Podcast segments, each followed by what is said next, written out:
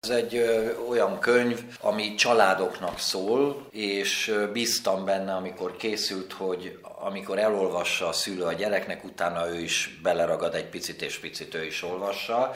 Ez picit olyan, mint a gyerekműsorom, tehát én gyerekműsorokat is adok már évtizedek óta, és ott is nagyon ügyelek arra, hogy a szülők ne csak mint kísérők legyenek jelen a műsor, hogy mondjam, a, a, székekben és a közönség között, hanem ők is élvezzék, nekik is szóljanak azok a mondatok, és együtt összekacsintva nevessünk azokon a kedves kis sztorikon, amit a gyerekek produkálnak.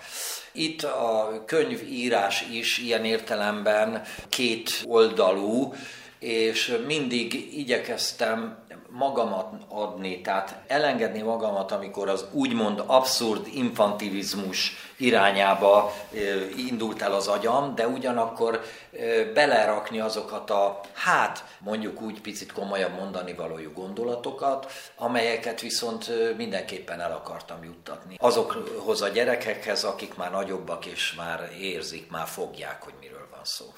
Ugye vannak gyerekek és nagyobb bacska gyerekek.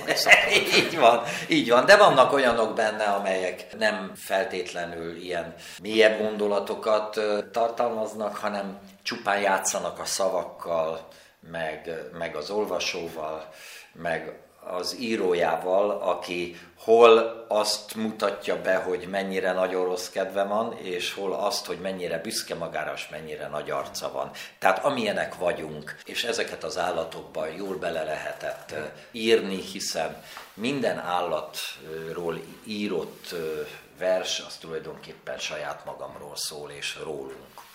Fel kell nőni, felnőtté kell válni? Milyen szempontból? Nyilván felelősséget kell vállalni, muszáj. Így van. De hogy azt a derűt, azt az őszinte rácsodálkozást, azt meg lehet őrizni? Hát én megmondom, ennél nagyobb közt, hogy megmondom őszintén.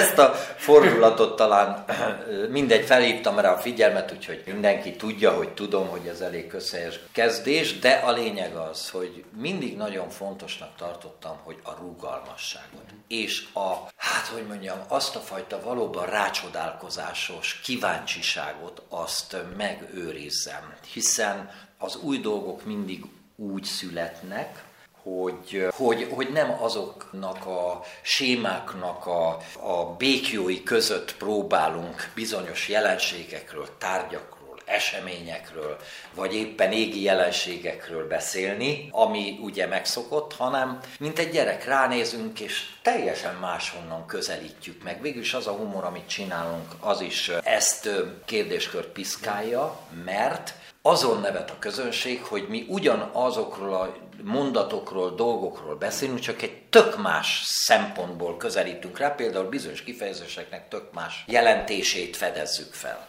És ezt a játékot, ez, ez, ez hogy mondjam, szóval ez, ez éltet. Tehát legyen az, mit tudom, dalokat írok, vagy könyvet, vagy bármit, és ez, ez az izgalma a dolognak, ez a folyamatos játék. És ezt remélem, hogy soha ezt a lehetőséget nem veszítem el, mert ez, engem ez éltet.